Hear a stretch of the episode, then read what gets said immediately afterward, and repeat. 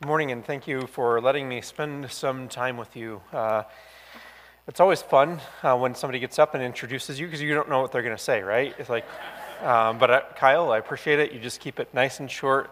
That's the way uh, it, it, should be. Uh, a good introduction just gets things going. It shows the importance of what we're going to talk about uh, today. We're not here to talk about anybody else, but we're here to talk about Jesus Christ. So I don't know if you've ever had to do introductions before, either for a speaker or for a family member. Uh, perhaps if you're in school, uh, that, that's been a part of one of the assignments that you have. You have to do an introduction and you have to talk about somebody. You're going to talk about their family, you're going to talk about their background, about their abilities, or about their purpose. What, what would you say? So, how, how would you introduce Jesus? If you had to introduce Jesus, what would you say about him? Well, it might depend a little bit on who the audience was. Uh, is the audience made up of mostly Jewish people? And in that case, you might uh, highlight how Jesus fulfills hundreds of Old Testament prophecies. Or um, if you were, and, you, and, in that case, it'd be much like uh, Matthew does in his gospel. And he then highlights that Jesus Christ is in the line of King David. Uh, or if you have an audience that's primarily loves knowledge and loves teaching, then maybe you would be like Luke and you would emphasize the teaching ministry of Jesus Christ. Um, or if you uh, were writing to a Roman audience, and then it's mostly uh, people that aren't as interested in um, teaching, but they're more about action, then you would go and you would introduce them the way Mark does. And if you would turn to Mark 1, and we will look at uh, Mark chapter 1 this morning. This is how Mark the evangelist introduces Jesus Christ, and he tailors his introduction to his audience and to his ongoing message. So, Mark 1 says this it begins with an extremely loaded title that first verse says, the beginning of the gospel of Jesus Christ, the Son of God. And, and there he introduces all the themes that he's about to talk about. The, the beginning of the gospel of Jesus Christ, the Son of God. And what does it mean for us to know him as the Son of God? I love Calvin's summary of this. He says, The gospel, therefore, is the public exhibition of the Son of God manifested in the flesh to deliver a ruined world and to restore men from death to life. It is justly called good and joyful message, for it contains perfect happiness. The gospel contains for us, the, there's the good news that contains for us perfect happiness. And so this is how John's introduction continues. As it is written in Isaiah the prophet, Behold, I send my messenger before your face, who will prepare your way, the voice of one crying in the wilderness. Prepare the way of the Lord, make straight his path. John appeared baptizing in the wilderness, proclaiming a baptism of repentance for the forgiveness of sins. And all the country of Judea and all Jerusalem were going out to him and were being baptized by him in the river Jordan, confessing their sins. Now, John was clothed with camel's hair and wore a leather belt around his waist, and he ate locusts and wild honey. And he preached, saying, After me comes he who is mightier than I the strap of whose sandals I am not worthy to stoop down and untie. I have baptized you with water, but he will baptize you with the Holy Spirit. In those days, Jesus came from Nazareth of Galilee and was baptized by John in the Jordan. And when he came up out of the water, immediately he saw the heavens being torn open and the Spirit descending on him like a dove. And a voice came from heaven You are my beloved Son. With you I am well pleased. The Spirit immediately drove him out into the wilderness, and he was in the wilderness 40 days being tempted by Satan, and he was with the wild animals, and the angels were ministering to him. And that's how Mark launches into his gospel, the good news of Jesus Christ. There's no genealogy, like Matthew, no long list of names. There's no nativity, no birth story, because Romans wouldn't have cared about that like there is in Luke. There's no really great, deep theological treatise like there is in John. He just dives right in and he gives us three events. Those three events are covered other places in Scripture, but he highlights these three events. And, and it's strange to me because as I study through the Gospel of Mark, usually Mark gives the longest account of events, but in this case, he just quickly summarizes these. And why does he do that? What's unique about Mark, unlike any of the other Gospels, is that Mark wants us to see in these events a heavenly perspective on Jesus so that we can fully know him and see what it means to follow him. That's what we're looking at today, that, that we need a heavenly perspective. We need something more um, to see we, than what we have in ourselves. We need a heavenly perspective and, on Jesus in order to fully know him and to follow him.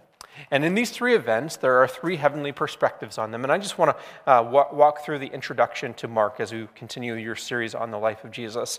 The first heavenly perspective is that Jesus is announced by John. And, and or this, um, the Gospel of Mark actually begins with a quote from Isaiah.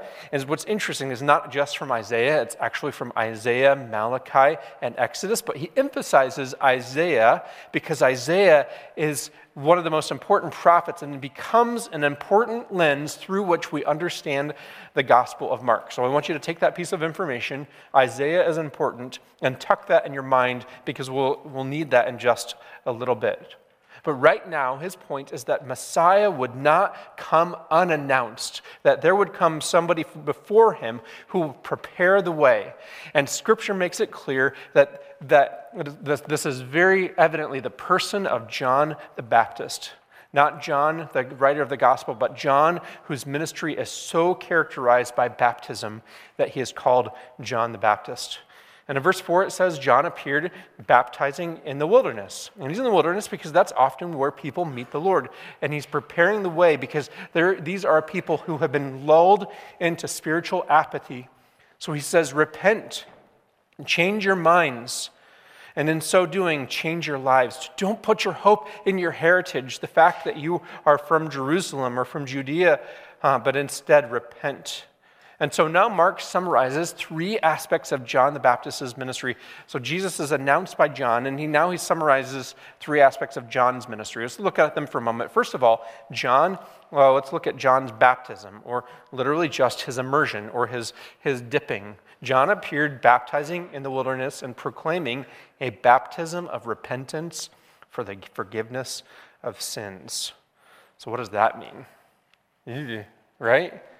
Baptism for the forgiveness of sins. Does that mean that we are baptized in order to be forgiven for our sins? No, that's not actually what this means at all. Rather, that it is a baptism which, uh, which is produced by a forgiveness of sin. So do not be confused. Uh, even though this has nothing to do with Christian baptism, it's not, this, in this case was not the means of forgiveness. People were not baptized in order to be forgiven. They were baptized to show that they had repented. And even Josephus, uh, early, or an early historian, uh, just after this time, who uh, he got that right. So Josephus, if you've ever heard him, he's a first century historian, Jewish historian. He knew that John wasn't teaching that baptism leads to forgiveness of sins. He called John the Baptist this. He said he was a good man who exhorted the Jews to righteous lives to practice justice toward their fellows and piety toward God, and so doing and join in baptism. In his view, this was a necessary preliminary. If baptism was to be acceptable to God, they must not employ it to gain pardon for whatever sins they committed as a consecration of body, implying that the soul is already thoroughly cleansed by behavior. And on the one hand, Josephus got it right. He understood that baptism doesn't save. It's, it's, it's a, a, picture of what's already happened, but it's also sad that Josephus misses the significance of who Jesus really was. So that's what John's baptism means. Uh, what it, then also it talks about his appearance. So it says in the next couple of verses, he was clothed with camel's hair and he wore a leather belt and he ate uh, uh, locusts, and wild honey. One of the things that my kids love to tease me about is a, a few years ago, and you can just tuck this away for an idea as well. Uh, our uh, VBS had a competition to raise money, and somebody had the idea, I don't know why, that for uh, every dollar or a certain amount of money that the, the kids raised, uh, the more money they got, more pastors would have to eat a cricket. And so that was like, okay, if we raise this much money, then Pastor Zach has to eat a cricket. If we, we this much money, um, then Pastor Mike has to eat, eat, a cricket as well. So needless to say, uh, they raised enough money. So like John, I can say uh, that I've had bugs. Anybody else uh, had, had that? Out? They actually just taste kind of grassy. Um, mine were bacon flavored, thankfully. I don't think that was the case with John because he would have been a, a good uh, Jew. Uh, so but uh, so that, it talks about his diet, but also it talks about his appearance. Why, why does he appear uh, in this manner? Well, some people say, well, it's just because he was ascetic. He was living out in the wilderness, and he's like those other people who have, have uh, they, they try to, to be as crazy as possible. I don't know if that's, that's really the case. Uh, what, when we read this, and especially we see he wore camel's hair and he had a leather belt around his waist, what we would immediately think of if we were Jewish people is Elijah that this is somebody who is coming just like the prophet Elijah. And it connects then John to the Old Testament. John then becomes a bridge between the Old and the New Testaments. And not only that, but by his diet and by his appearance, what John was doing is he was also standing over and against the Jewish establishment that prided itself in its wealth and in its appearance. This morning in Sunday school, uh, Pastor Kyle talked about uh, King David, and King David was initially overlooked because he didn't have a great outward appearance. God looks on the, the heart, not on the outward appearance. But even in John the Baptist's appearance, what he was doing is he was confronting and condemning the excessive, self indulgent lifestyle of the religious rulers of his day. So, we see his, his baptism and his appearance, but we also now look at his preaching. And he says uh, just uh, two statements. First of all, after me comes one more powerful, one mightier than I, and I am not even worthy to stoop down and untie his sandal. Do you know whose job it was to untie the, the sandal in, in a Jewish home? It was the lowest ranking Gentile slave in the home. It was their job to take off the sandals. Jewish slaves didn't even have to do such a demeaning job as that. But John says, There's somebody coming who is so much more powerful than me, and he, I'm not even worthy to do the most de- degrading job and, uh, when I'm in his presence. And second, in verse 8, he says, um, I, I have baptized you with water, but he will baptize you with the Holy Spirit. And like and, and, and he's looking forward to the fulfillment of so many of those Messiah, messianic prophecies from the Old Testament. So we put all of this together his appearance, his baptism, uh, even his preaching. What do we learn? By the, by the quotations of Scripture and by his ministry, in the sense that he is a, like Elijah, and by his preaching, John's announcement is showing that this, this is really important for us to understand that Jesus is not an afterthought in the plan of God. John is announced, or Jesus announced, excuse me, Jesus, Jesus is announced by my, stop, my kids always give me a hard time because I have this problem that I always say the opposite of what I'm saying. So I remember one time um, we were in the backyard. I know there's this cat in our neighborhood, and we have dogs and chickens, but we don't have cats right now. my kids would love them. Um, and I was like, oh, cats, I don't want them in my backyard. And I go, stupid black cat. And my wife goes, it's a white cat. I'm like, for this day, I don't know why I say white when I mean, like black when I mean white. When I say Jesus when I mean John. Hopefully you'll understand what I'm trying to say here at this point. Um, it's just a problem that I, I, always say the opposite of what, like I've got too many words in my head. Uh, Jesus is announced by John in order to show that Jesus is not just some afterthought, but he is now the climax of the story that has been unfolding since the beginning of time Israel is not the story. And John the Baptist is not the story. The greatest of story of all is now coming to a climax, and this Jesus Christ, and he is the central figure in all of history.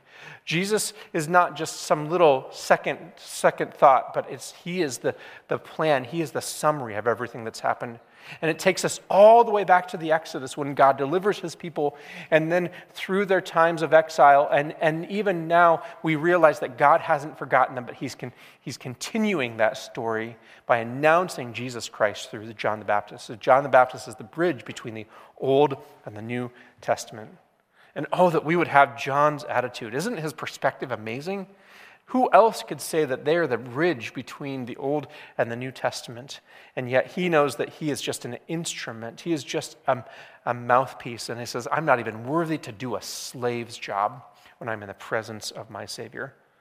And he realizes that he is but a small part in the biggest story. How often do we find ourselves thinking, oh, I'm the center of the story? Everything all revolves around me. Oh, really, I think God could use me in all of these amazing ways.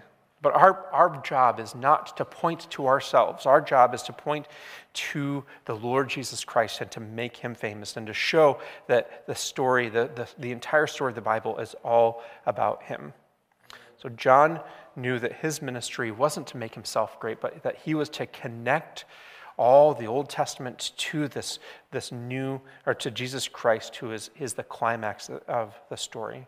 And we need that heavenly perspective in order to understand what it means to know him and to follow him. So, why is Jesus the center of the story? And the next, next event gives us a clue, and that is that, that Jesus is affirmed by God. He was announced by John, and now he is affirmed by the, the Father. Now, this scene is really important because it's actually one of the few events that's recorded in all four Gospels but it kind of starts out a little bit boring. It says that Jesus, this center of the story, doesn't come, place, come from any place fancy like Paris or Chicago or Des Moines or Iowa City. He's from Danville, right? He's from New London. I don't, I don't know. Like, just nothing.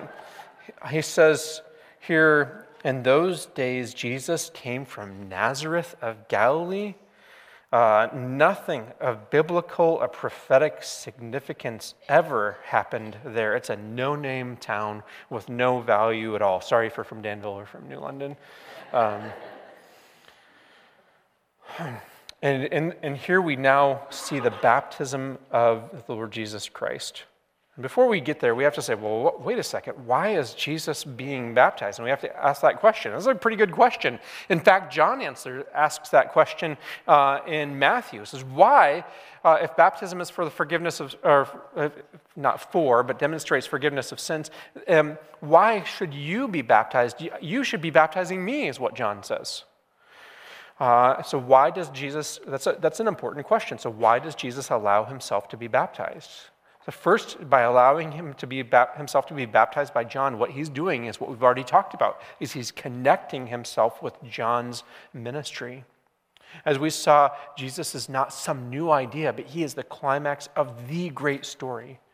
And second of all, Jesus is bapt- his baptism identifies us with, or identifies him with sinners. Matthew 3:15 says that Jesus was baptized to fulfill all righteousness. And by his baptism he declares what Isaiah 53:12 says, what he says was numbered with transgressors, or 2 Corinthians 5:21 that says he became sin who knew no sin so that we might become the righteousness of God. And through his baptism he is identifying with sinners. So just read this scene with me.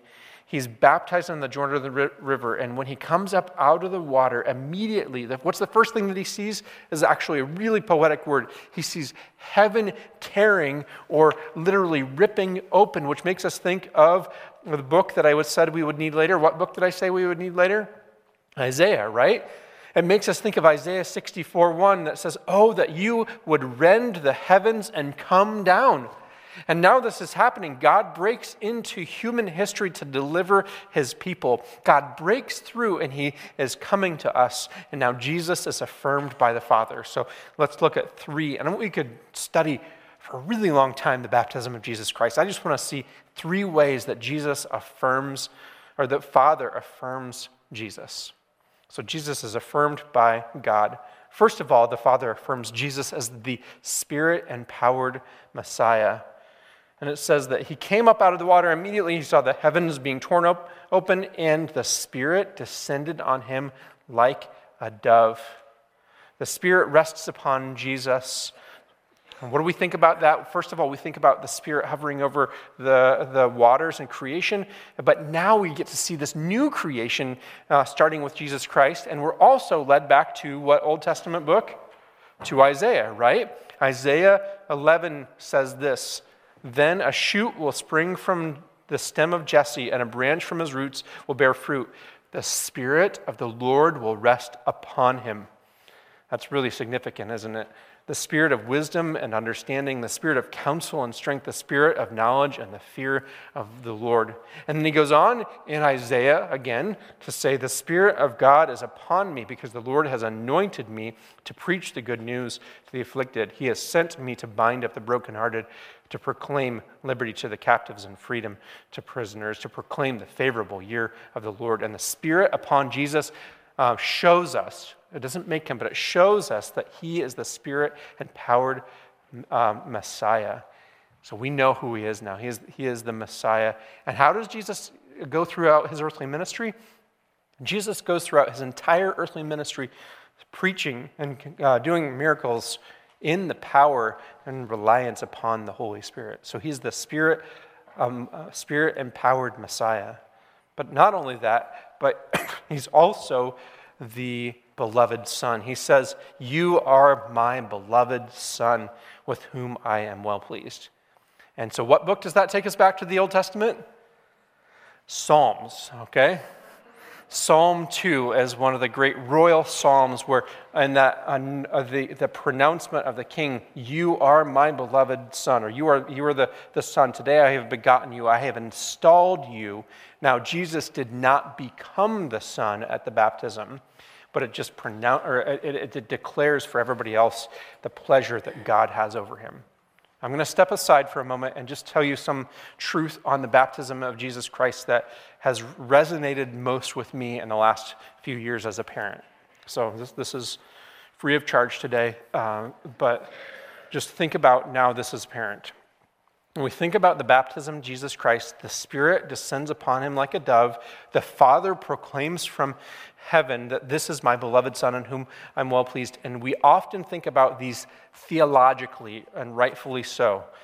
And the baptism of Jesus, and I hope you know this, refutes an heresy that's both ancient and shows itself in present day called modalism that teaches that God is, there is one person, God is one person manifesting himself in three different modes. Got that?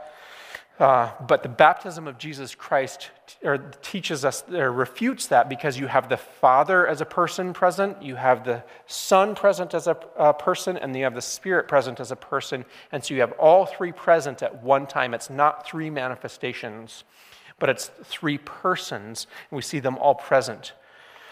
But uh, this is where I want to take that even further. In addition to this being a great text that teaches us theology, it also teaches us something about important about relationships. The Trinity is foundational for all our relationships. That Jesus, that, that God has always existed in throughout all eternity in relationship becomes a foundation for us. And it becomes a model actually for us as fathers. Someone had said, has said that this verse right here is the essence of fatherhood fathers showing their children their constant pleasure in them. When we are with our kids, what we do is we model the Lord Jesus Christ and we show unqualified delight in our children. We don't belittle them publicly or we don't get embarrassed by them um, and make stupid apologies uh, for, for them. Instead, we let them see our joy. We, we tell them uh, like God our Father, we tell them that they are our beloved children with whom we are well pleased, and not because they're any, just, just simply because they are our, our children. It's something uh, that we can, we can learn about parenting even from, from uh, this text here.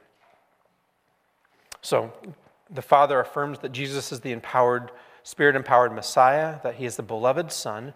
And finally, the Father affirms Jesus as the suffering servant.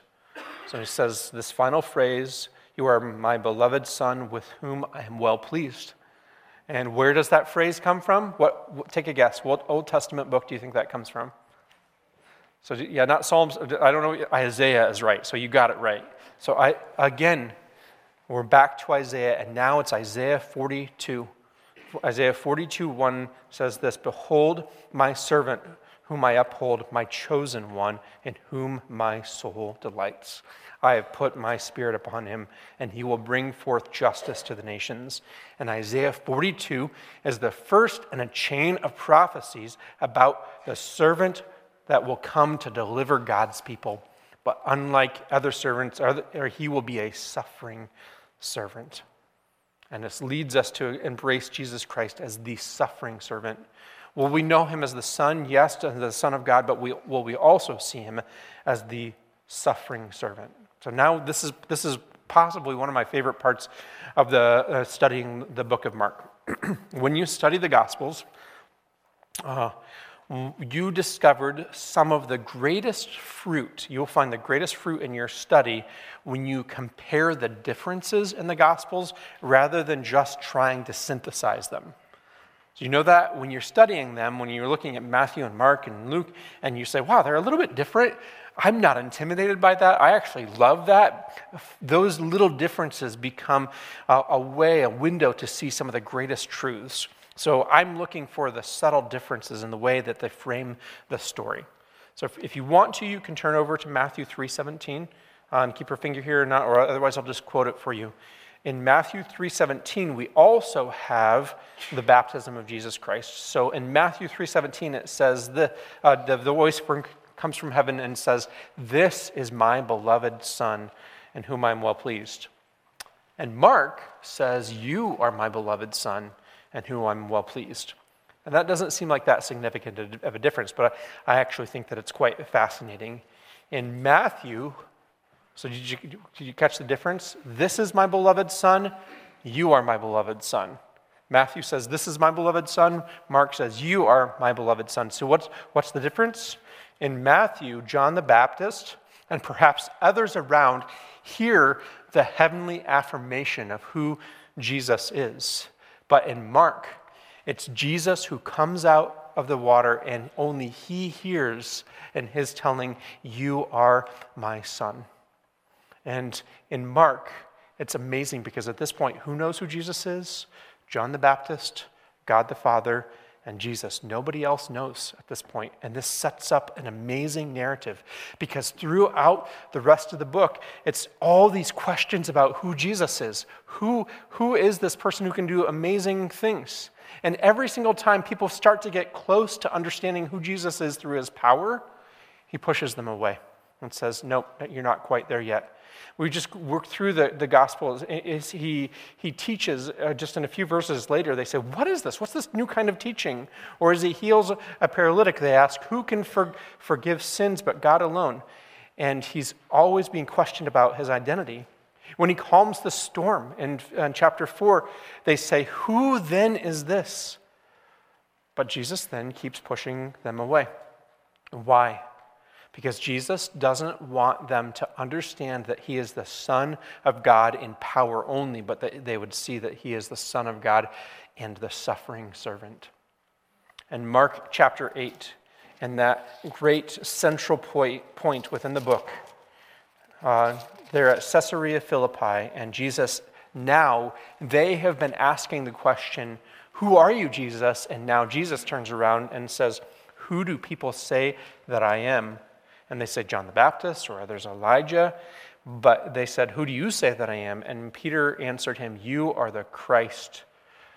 And Jesus says, Don't tell anybody about it. But what does he do next? In the very next verse, in 831, he says, And he began to teach them that the Son of Man must suffer many things and be rejected by the elders and the chief priests and be killed, and after three days rise again. Jesus keeps his identity a mystery because unless you can understand with a heavenly perspective that Jesus is also the suffering servant, you cannot understand what it means that he is the Son of God. Jesus is affirmed by the Father. He is, he is more than man, he is fully God. But if you truly understand him, you have to set a, you, you, you're very your very expectations and assumptions will be upended. To truly understand who he is, you need to embrace him as the suffering servant.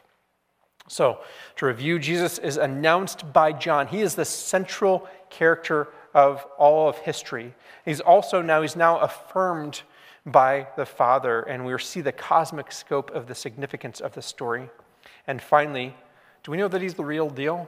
Do we, how do we know that Jesus Christ is the real, real deal, and that is that Jesus is authenticated by trial. Now, this is the, the briefest and yet, in some sense, the harshest or the most raw or rough accounting of the temptation of the Lord Jesus Christ. There's no, there's no dialogue, there's no uh, scripture, there's no Hollywood special effects at this moment. It's just really fast. And it says the Spirit immediately drove him out into the wilderness, and he was in the wilderness 40 days being tempted by Satan, and he was with wild animals. What do we make about that? The, Mark is the only one who mentions that and the angels were ministering to them. So let's leave Mark for just a moment and bring in some truth from Matthew and Luke and just think about this theologically with a few questions. There are two questions, and I'm really thankful for a theologian, uh, Bruce Ware, who has helped me think more clearly about the sinlessness of Jesus Christ in the face of temptation. So we, we have to ask two questions. We usually start with the question could why couldn't jesus sin or was he was like could jesus actually have sinned and as theologians we say no that jesus could not have sinned why couldn't jesus sin because jesus is fully god and james 1 says that, that god is that god cannot be tempted by evil so jesus cannot be tempted so could jesus have sinned so, even in the face of all these temptations that, that Satan puts before him, the kingdoms of this world that he can have without going through the cross, could Jesus have sinned? The answer is no. Why? Because he was fully God. Now, this is where I think it gets more help, or another thing that gets helpful. There's a second question, and that is why didn't Jesus sin? And that's different. Why couldn't Jesus sin? because he was fully God and his deity protected him from that. Why didn't Jesus sin? And if we go to Matthew and we and, or in Mark, what happens? Satan tempts him, takes him to the temple, and says, "Throw yourself down." What does Jesus say? No. I, it is written, I, I am not going to put the Lord my God to, to a test. I'm not going to test him. And, he, and one by one, in all of those temptations, Jesus uses the scriptures in order to battle temptation. So, why couldn't Jesus sin? Because he was fully God. Why didn't Jesus sin? Because he relied upon the Word of God and the Spirit of God. so, let me give you an illustration, and, and, and I'll adapt this again from Bruce Ware.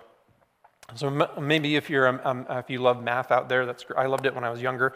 Don't do as much of it now as a banker for a while, and, and, and did some of it then. But imagine having the hardest math test that you have ever had, and you go in, and the teacher lets you bring in a calculator, and you can do that. You, uh, but you say, I want to do this without a calculator. You go through the entire test, and you take that test and at no point, you do the entire test fully based upon your own knowledge.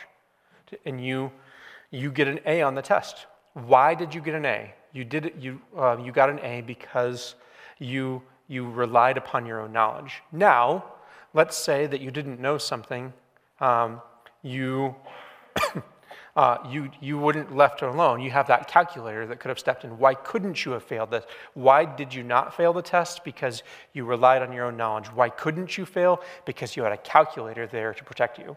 Or to use another illustration, we could say it like, like this. Let's say that somebody is going to try to uh, break the record for the longest swim, and they're going to go some, I, I don't even know what that is. I hate swimming but you, you're going you're gonna swim hundreds of miles, and you've trained and trained and trained for it.